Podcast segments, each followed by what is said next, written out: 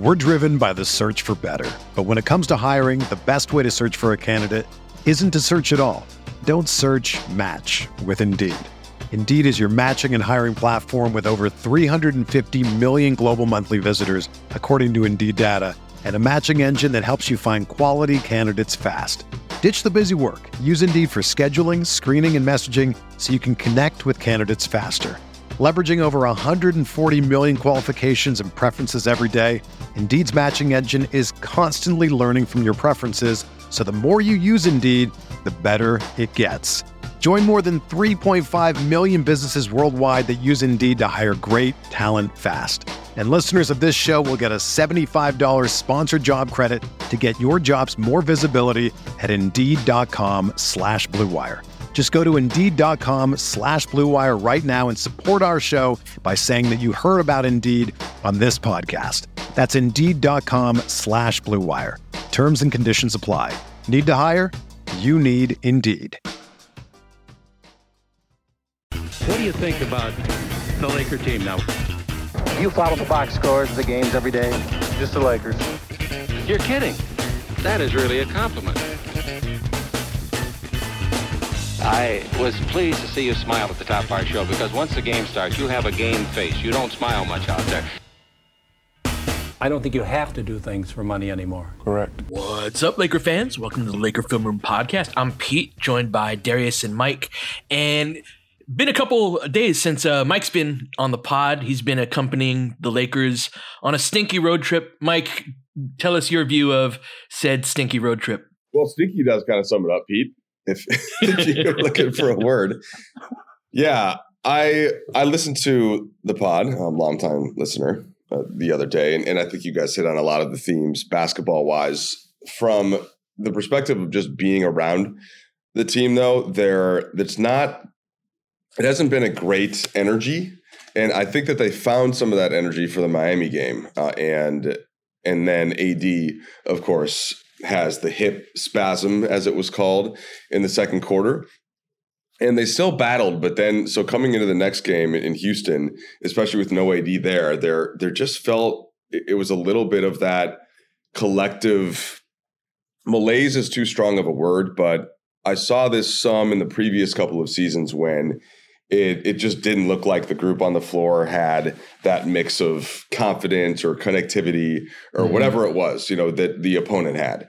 And that was evident throughout the entire game.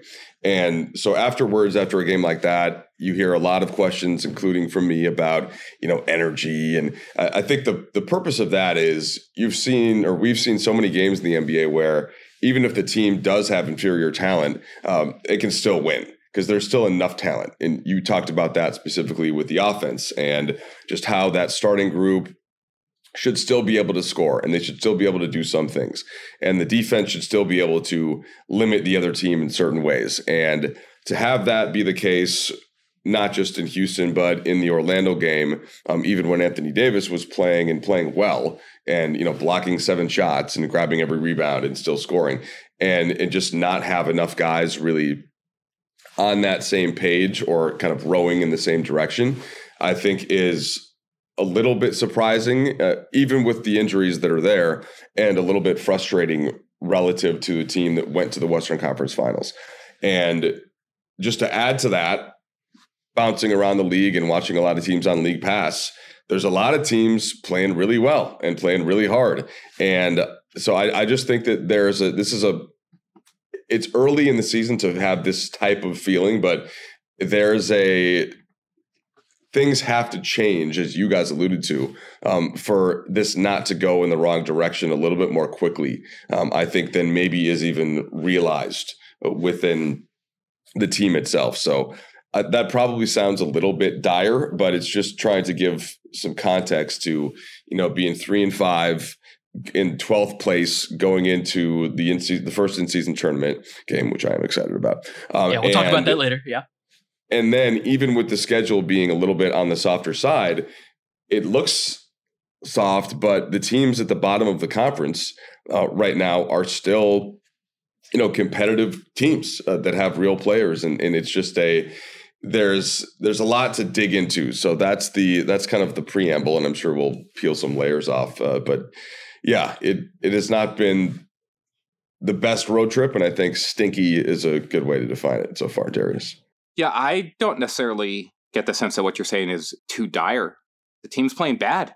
It's interesting, Pete, because when a team comes into a season with expectations, like this team did, and then there are legitimate things that throw them off those expectations, like mm-hmm. the injuries and the number of games that the team has already lost to injury. They've played eight games as a team and they've already lost 28 player games to injury. Now, part of that is like Jalen Hood-Schifino hasn't played at all, right? And so sure. he wouldn't have been in the rotation, but Vando missing every game, Rui missing as many games as he has, Prince missing the, the games that, that he has, Gabe.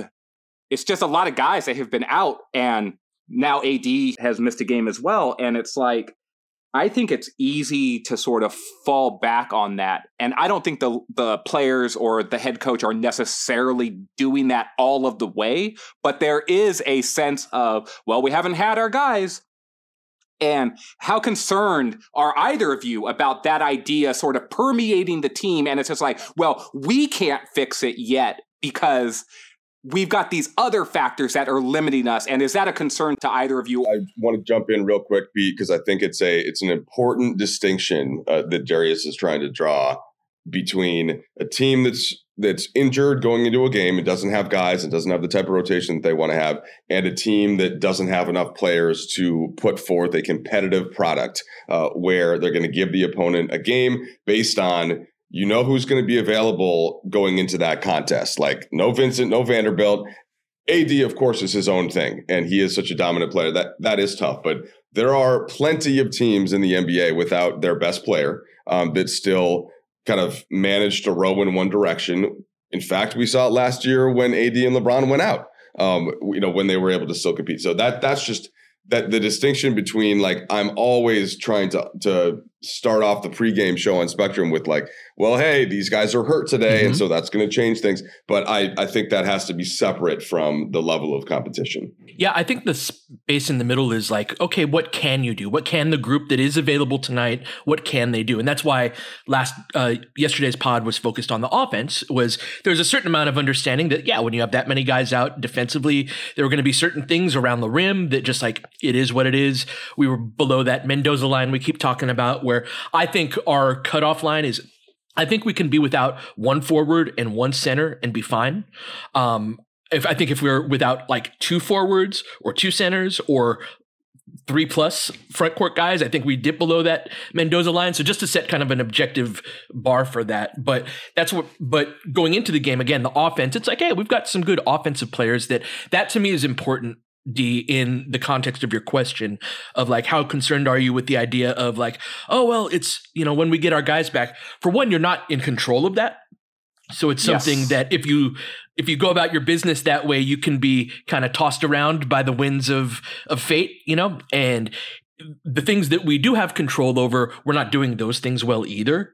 And so yes. that to me is it's such a long season. And as as you pointed out when we were talking the other day, Darvin's on a streak of ah, it's only game three, it's only game six, it's only game eight, right? Um, that that's totally true.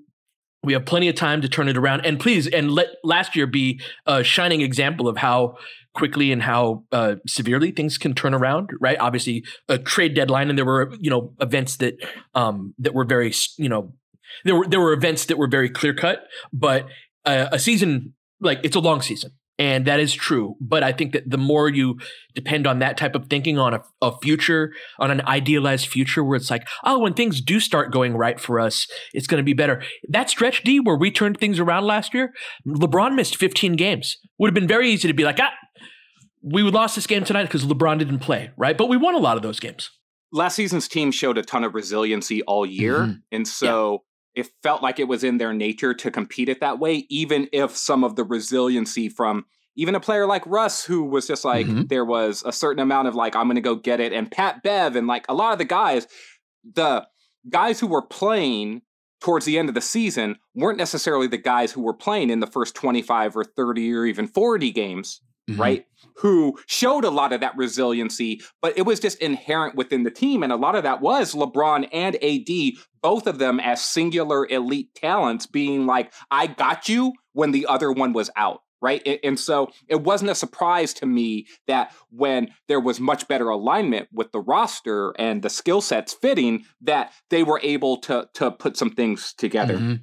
I'm Mike. I'm reminded of the famous Shawshank phrase that Andy tells Red and one of their last scenes together when they're both in prison, where Andy's telling Red, like, "Get busy living or get busy dying."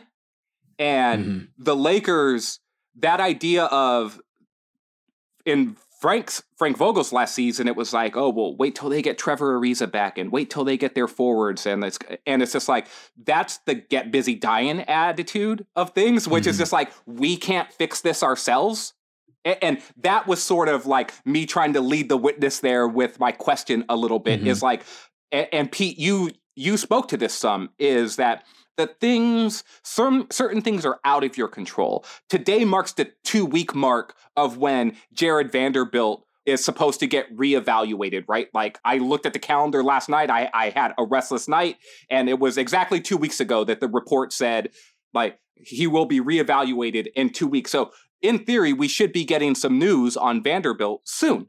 But if we continue as like outsiders and if the Lakers continue as like internal people, the people who are actually in control and have to go on the court and play and be in the film room and coach and practice and and all of that, if they're the ones that are looking towards those external things like injuries to break their way and for guys to return, I think they're in the danger zone more than even what a three and five record through eight games mm-hmm. and injuries would even imply because this team needs to reset itself on a certain level. And it's the guys who are available who need to do it. So let's go to, to break here. And when we come back, we'll talk a little bit more about all of this stuff. We're driven by the search for better. But when it comes to hiring, the best way to search for a candidate isn't to search at all. Don't search match with Indeed. Indeed is your matching and hiring platform with over 350 million global monthly visitors, according to Indeed data and a matching engine that helps you find quality candidates fast. Ditch the busy work. Use Indeed for scheduling, screening, and messaging so you can connect with candidates faster. Leveraging over 140 million qualifications and preferences every day, Indeed's matching engine is constantly learning from your preferences, so the more you use Indeed, the better it gets. Join more than 3.5 million businesses worldwide that use Indeed to hire great talent fast. And listeners of this show will get a $75 sponsored job credit to get your jobs more visibility at Indeed.com slash BlueWire. Just go to Indeed.com slash BlueWire right now and support our show by saying that you heard about Indeed on this podcast. That's Indeed.com slash BlueWire. Terms and conditions apply. Need to hire? You need Indeed. When you need mealtime inspiration, it's worth shopping Kroger, where you'll find over 30,000 mouthwatering choices that excite your inner foodie. And no matter what tasty choice you make, you'll enjoy our everyday low prices, plus extra ways to save, like digital coupons worth over $600 each week. You can also save up to $1 off per gallon at the pump with fuel points. More savings and more inspiring flavors make shopping Kroger worth it every time. Kroger, fresh for everyone. Fuel restrictions apply. A tricky part to understand to touch on what Darius just was getting into. Well, they have LeBron James and Austin Reaves and D'Angelo Russell um, still have been starting and, and out there with him. And LeBron and Reaves and Russell like should know how to play together um, after the run that they had last year, and that it just didn't look like that in the Houston game specifically, where you had LeBron kind of playing and trying to initiate certain actions that I think that he knew could work against the way that Houston was working.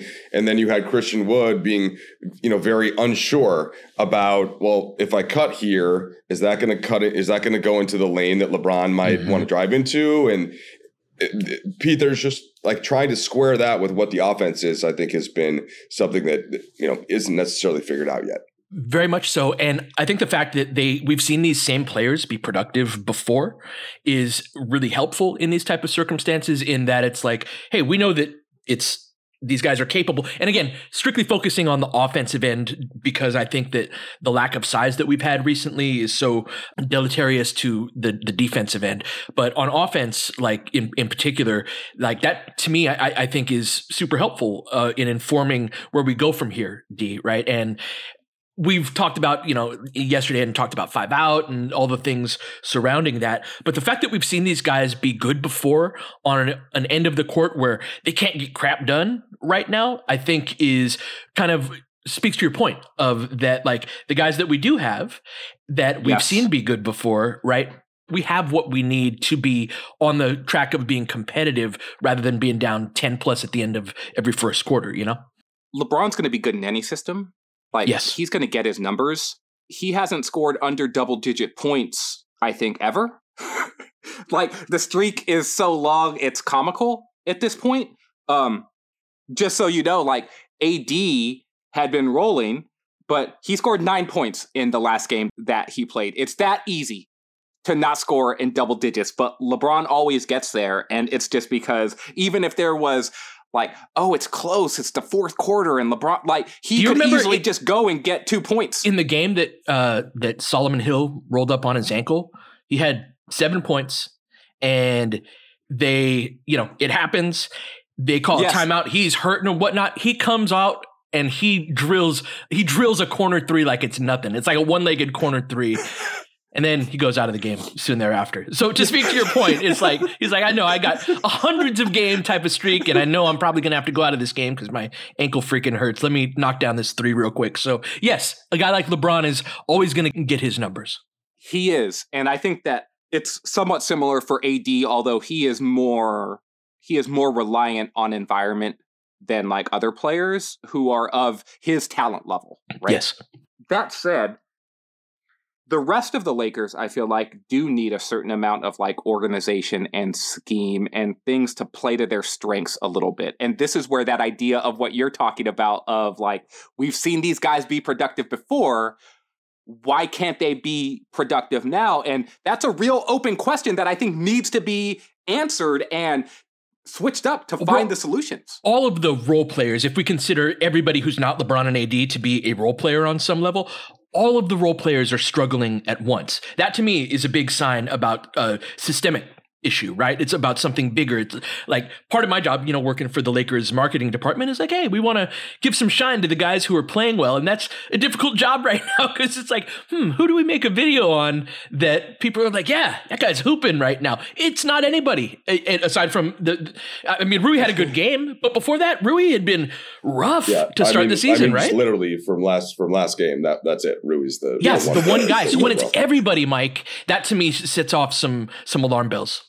Uh, yeah, that we're we're all aligned, right, on on the way that it's going, and in finding, I guess the usually the solutions can come in one of two ways, and I think like Darvin's solution after the game was trying to to preach that hey still believe in you guys almost like still talking to the team. Like i know there's enough talent in here. We just got to kind of get on the same page and play harder. There's there's that part of it. Mm. and then what you don't know is that if so he might be saying that and then going into the coaches meeting and be like guys this is not good enough like we mm-hmm. you know mm-hmm. so the message mm-hmm. from him isn't always a head coach sometimes i think has to put a certain face on things and very darvin true. is very careful not to call players out um, that is not the way that he does things he does not criticize individual players even when there's something obviously wrong about what's going on so maybe after the game, he and his coaches got back to the hotel and were like, "All right, this can't, this isn't going to cut it. We're going to run this, this, and this." And so I am curious to see if if it's if it's a different look uh, that we get against the Suns on Friday.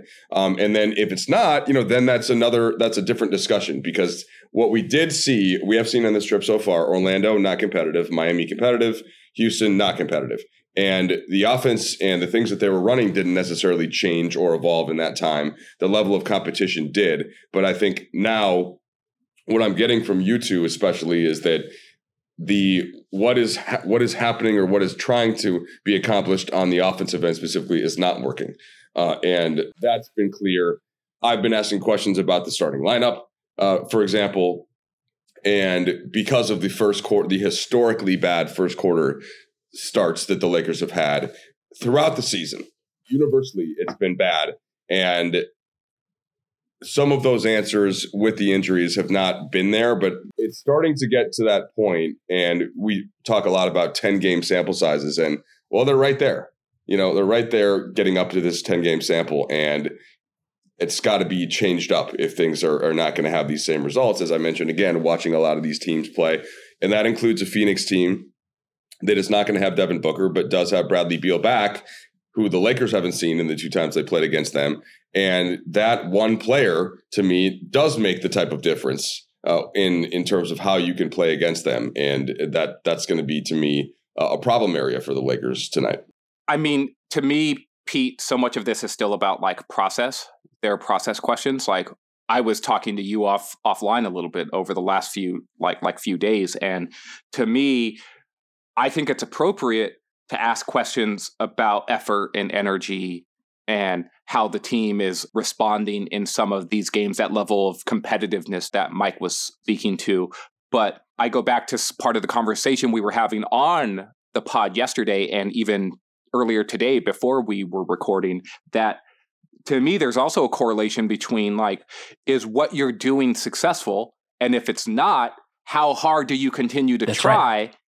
Within the context of what you're being asked to do and we talked about this within the context of those uh, JJ Redick comments that he made on his pod the other day that NBA players are smart. And if they see that the results aren't necessarily there, your buy-in and like want to execute it becomes self-fulfilling diminishes. prophecy, right? Where yes. it's like the the the commitment to it is so low that whatever whatever scheme you're running isn't going to actually work uh, just because the players are checked out. And basketball is such a coordinated sport that even just a little bit of what you're talking about can can show up on the court especially again in a season that's 82 games long right? And yes. uh, and where you have plenty of times to to course correct and all of that. But th- i think the earlier that you do that the better place you find yourself at the end of the season you know? Well this is the other part the other part that i've been trying to convey, if not super explicitly, but on a trip like this early in the season, this can be a time where you get that first level of bonding and you get mm-hmm. the 1st mm-hmm. level of guys of all spending time together and on the plane and on the bus. And, and it has been a long trip because we've had an extra day in every city. And when that happens, that means guys can go out to dinners. They can uh, they can do whatever. They can do different team team things, and you you don't get that sense watching them play that things are coming together mm-hmm. uh, in that way.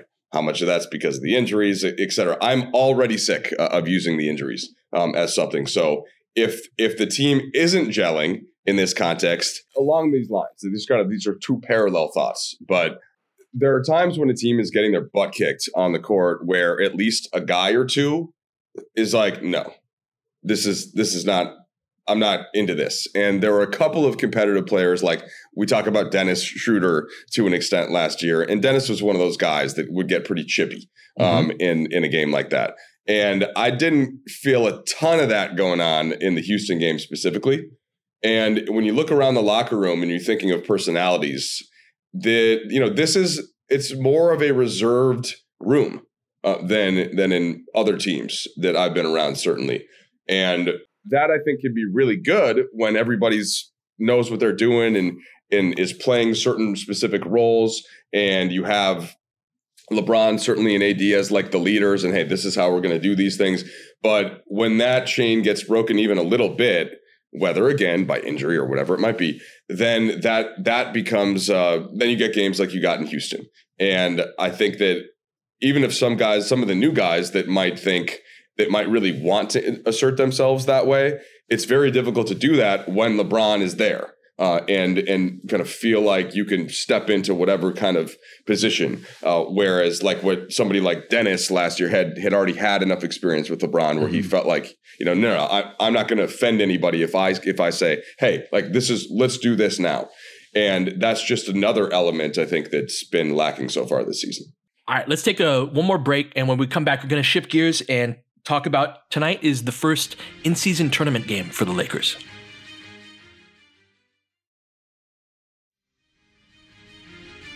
So, Mike, first uh, home game for us on the in season tournament is on Tuesday, but this is the first one overall. Uh, I know you're a big IST fan. Uh, we've had the right, the new courts. What have you thought of it so far? It was great. It was great. It was even I as a in season tournament optimist and enthusiast going in. Truther. I thought Mike's a truther. thought- Propagandist, perhaps even. Yeah, I mean, you guys are you're trying to have this position now, especially Pete. Uh, but I think you're kind of reluctantly, since you don't love to come off your points all the time, uh, just going to be like, All actually, of this us. Mike pretty good. Trudell telling telling telling me he don't like to come off of points. We're we're all You, I, that I- Spider-Man meme. between that they- Spider-Man Yeah, meme for we're that all to- of us. yes, total We're Spider-Man all- meme moment. One percent more willing to come off points than you are, Pete. Uh, I, but that, that seems. Let's let's let's debate who's. Let's do this. Let's debate right now who's less willing. No, I'm just kidding. Um, I uh, I am happy. Here's here's what I'll say about myself. I won't speak for you. I am very happy to come off a point um, if proven that I should. Uh, and, and in fact, will enjoy will enjoy doing so. Um, and and I, I think that you can you are the same way. Um, so that's the difference between us and at least some people who are uh, who like to think that they like their own thoughts. Okay, the the in season tournament of the seven games in the the first day, five of them were within five points, and I think three of them were within two points. All super competitive. There's been a lot of focus on the courts, which I find mostly to be a dumb level of focus. Like I like the courts, but it well, that wasn't the part of the of the watching the basketball that that I thought was like the biggest talking point. I think that's the one where if you didn't really watch the games, but you want to talk about the in-season tournament, you talk about the courts first uh, because they were loud and exciting. And there's some level of that from the NBA standpoint that I think isn't the worst thing because at least then people are talking about it. Uh, same thing with the jerseys to some extent, but the the whole point of that is to signify to the fans to an extent, but mostly to the players that this is something a little bit different. And like, get into this. And I think the first time that I got a real swag bag was when I made the varsity team uh, my freshman year in soccer. And all of a sudden, so the head coach comes into it was my gym class of all things because it was close to where like the head coach's office was. And in the middle of gym class, he comes out with this big box and just hands it to me in front of like the rest of the gym students. And in it, it had, you know, three jerseys and six pairs of socks and four pairs of shorts and like a warm up jacket and all this gear with, with like my number on it. And I, that was like, at that point, maybe the best feeling of my life. Yeah. Uh, and you know, and That's it's awesome. just, it's just cool. Pete's Yeah. handed out uniforms before. Yeah, oh, that's a and you great the way, That's a great you day. see the way that kids look up and they and it's just something and now now when you get to the NBA level these guys have been used to getting bags for a while but like when it's new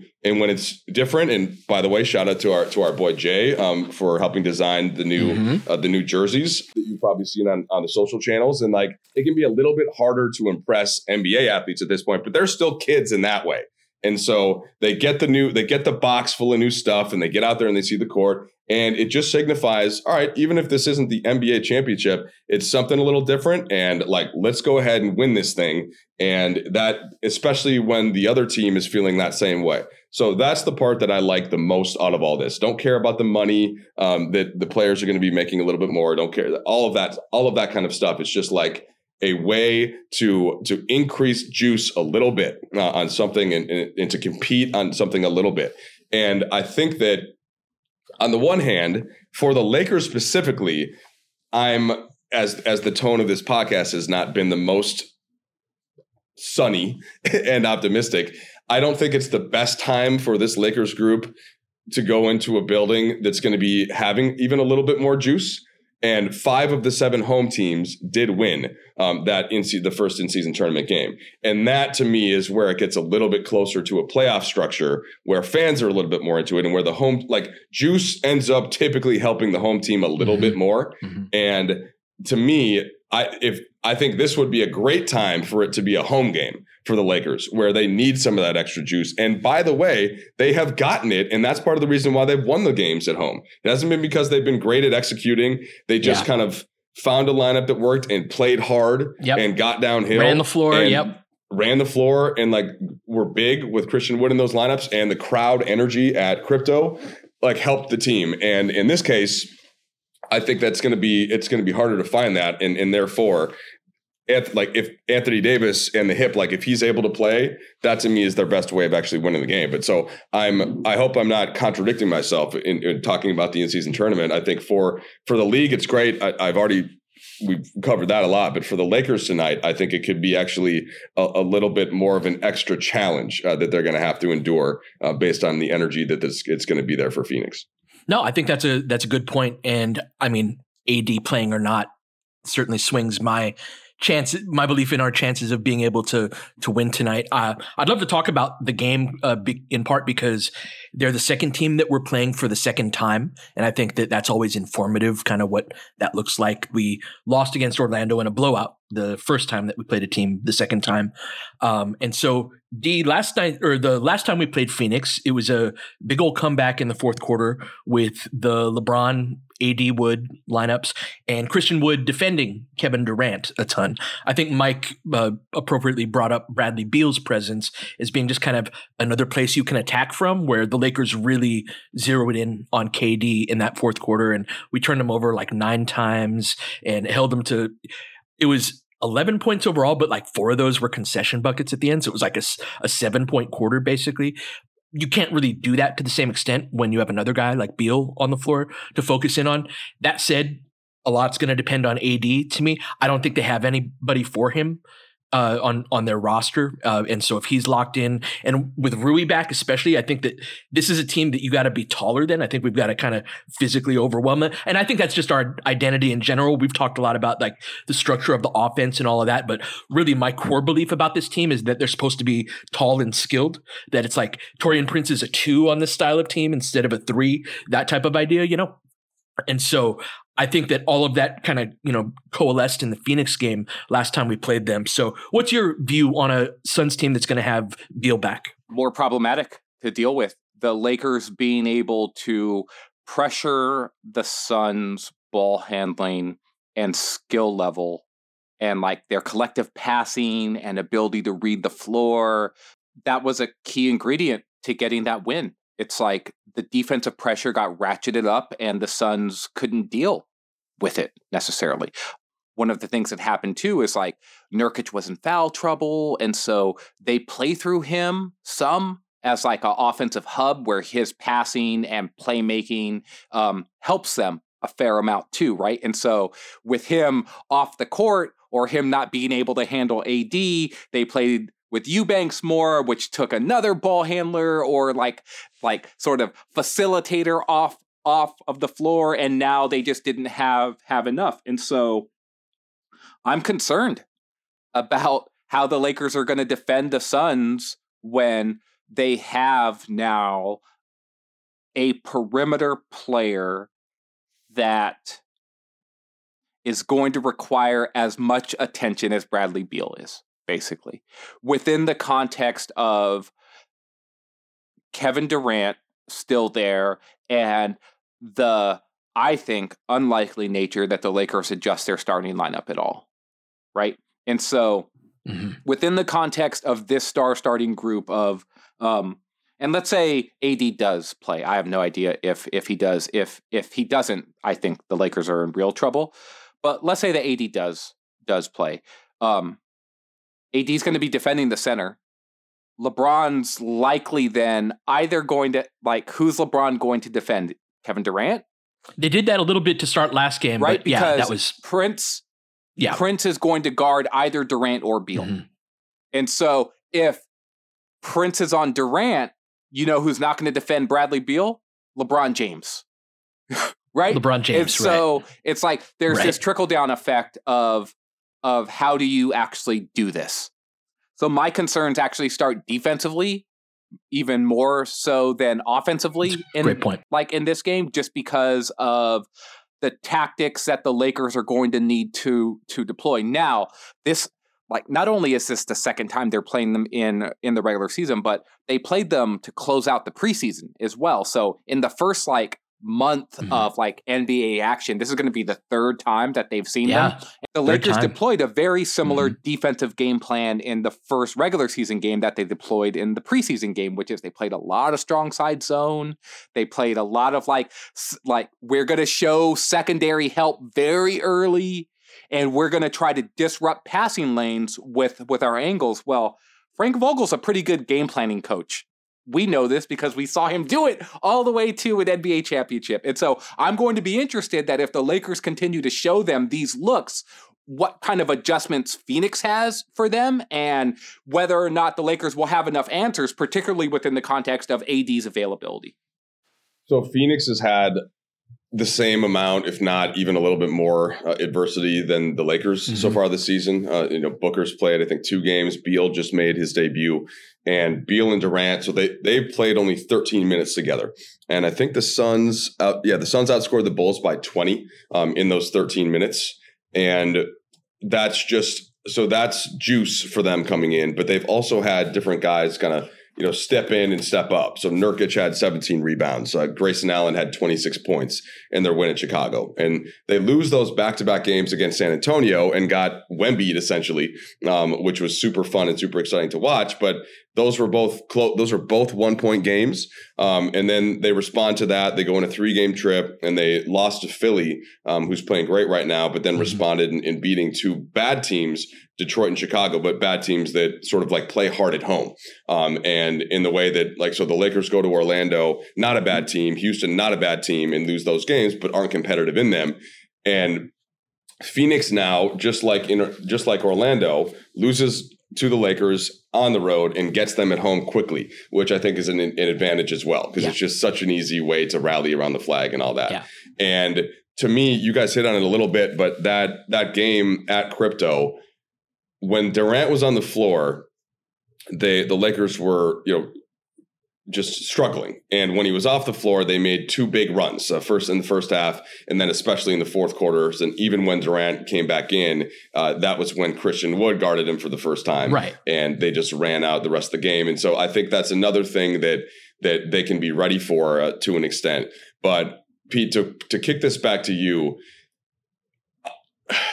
We you spent the whole, the whole pod right talking about the offense and again assuming that AD plays are you actually expecting to see the things uh, in this game that you you and Darius were talking about? And if not, then you know how do they end up winning the game regardless? So I think it's a personnel thing where I, I don't think we win the game if if we're a short team. I think that the fact that we had Christian Wood guarding uh, KD was a big part of why we won that game, and the fact that we were taller, so that that allowed AD. Here's the, the big thing about going bigger is that it frees up AD to be the freaking monster that he can be on the perimeter. Now he can be a monster around the rim too, but not every team. That's not what every team demands, right? Like we were getting our butts kicked because Taurean Prince is too short to bother Kevin Durant's jump shot, uh, as is Cam Reddish. I would also argue that Prince is too tall to guard Bradley Beal. Um, but he's it to me it's a, it's totally a personnel thing where that combination of Wood and AD on the perimeter make because KD came back into that fourth quarter with like nine thirty saying, left. You're, you're, saying that Christian Wood would should start in. I mean that's yeah, my in belief. this context, and if which I agree with, but if, but if we but we don't expect that to be the same.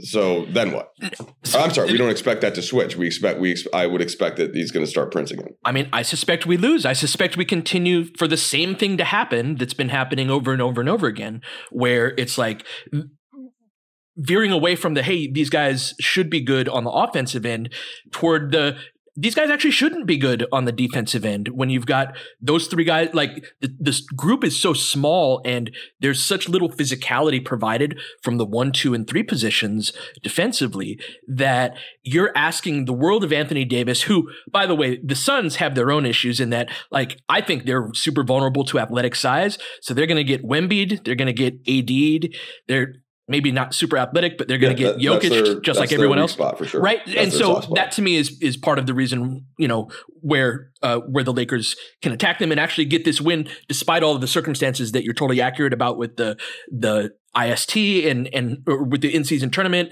and with you know just losing to the Lakers and that adding more juice. At the end of the day, they're going to have to guard Anthony Davis around the basket, which I, I think is going to be very difficult for them to do. Anyhow, um, I I think that we're just we're continuing to see the vulnerabilities of the group that we've that we've been playing and if nothing else this early portion of the season and again there are some games where we're so small that it's unfair on some level um, but where we're seeing a big sample of what Yeah. the smaller groups look like, and it's not good. Yeah, they just haven't had know? their guys, and the guys that so the stretch without Rui and Vando, and then Hayes being out, and then AD being out, has let a Mhm. lot of these like totally viable NBA lineups. Right. These like you could totally see these groups playing later in the game. Maybe it's not your starting lineup, but it's like, yeah, that group of five on the floor, like that should be a functional NBA group. LeBron Wood, Prince, Austin, and D'Lo is a totally viable five five man group. Like D'Lo, Max, Cam, Rui, and Wood is totally a viable, like from a quote unquote size perspective. Like none of those dudes are Patrick Beverley having to play Mhm. small forward. Like these are like Right. D'Lo's a six five guard. Right, Cam is is a six six six seven. Yes, They're playing like, the positions that they play. Right. the combination of physical traits is veering too far in one That's right. direction and the Lakers are suffering for it and so we are getting these data samples. The pod we recorded after the Lakers beat the Suns was called Spam Your Advantage. And it's because the Lakers did exactly that. They spammed Yeah. their size advantage in, in order Yeah. to dictate the terms of, of engagement and win the game. The Lakers, through eight basketball games, have probably dictated the terms of engagement on either side of the ball for of those 32 quarters plus two overtimes, five quarters, four quarters, yeah. I was going to say right? five. It's, it's it's a very small number. And so if they're going to get back on track, they have to play more to the actual identity of the team and they have not been able to do that yet as often as they could or should. It's like the time is now and they're going to continue to fall short either by losing games or by being in games that are incredibly close where they win by two points, three points, and LeBron plays 38 Yes. minutes. Yeah. right? This is the path that the team is on. And if they want to get on a different path, they can control that outside of the injury Yeah. stuff. Now, if everyone is hurt, they can't, right? But Rui's back. AD hopefully will be back soon, if not tonight. Jaxson Hayes hopefully will be back soon, if not tonight. And it's going to come soon. And they're going to have to decide for themselves. All right, we got to wrap up here. Hopefully, we get a couple wins this weekend. Uh, you know, shift the mood a bit. Or do we play Sunday or is it Monday? Sunday. Sunday. Yeah. Hopefully, we get a couple wins this weekend to shift the mood. But yes, angsty times in Lakerland. We'll be back on Monday. Everybody have a good weekend. You've been listening to Laker Film Room Podcast. We'll catch you guys next time. James has got it in low to McHale. McHale wants to turn. He's double teamed. Just pass out in front. Broken up by Worthy. Tip to Magic. Worthy dives on his belly. Magic scores.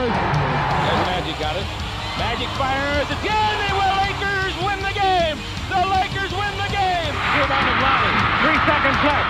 Van Exel to win it. It's on the way. Good. Kobe Bryant, 48 points, 16 rebounds.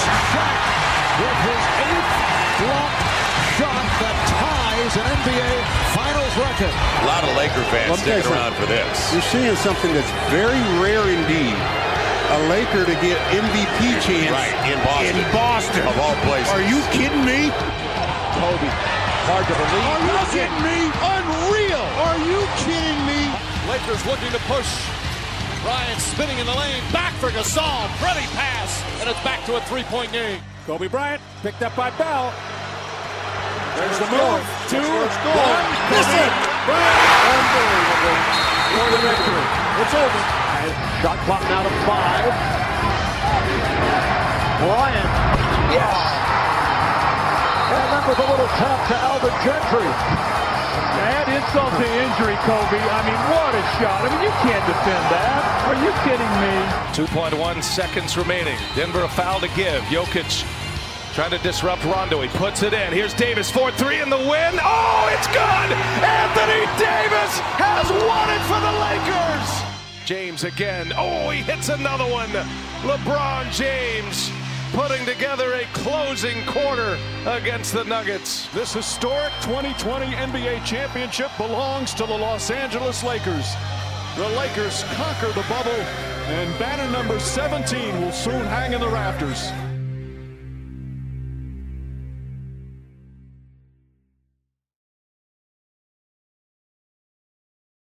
The headlines remind us daily the world is a dangerous place. The elites in charge say everything's fine, stop noticing. But you know better. And your gut knows that time is short to prepare for a world that is four missed meals away from chaos. My Patriot Supply has helped over 3 million families become more self reliant and is the company Americans trust to prepare. Go to mypatriotsupply.com and secure their best selling three month emergency food kits. Each contain delicious breakfasts, lunches, and dinners, averaging over 2,000 calories per day.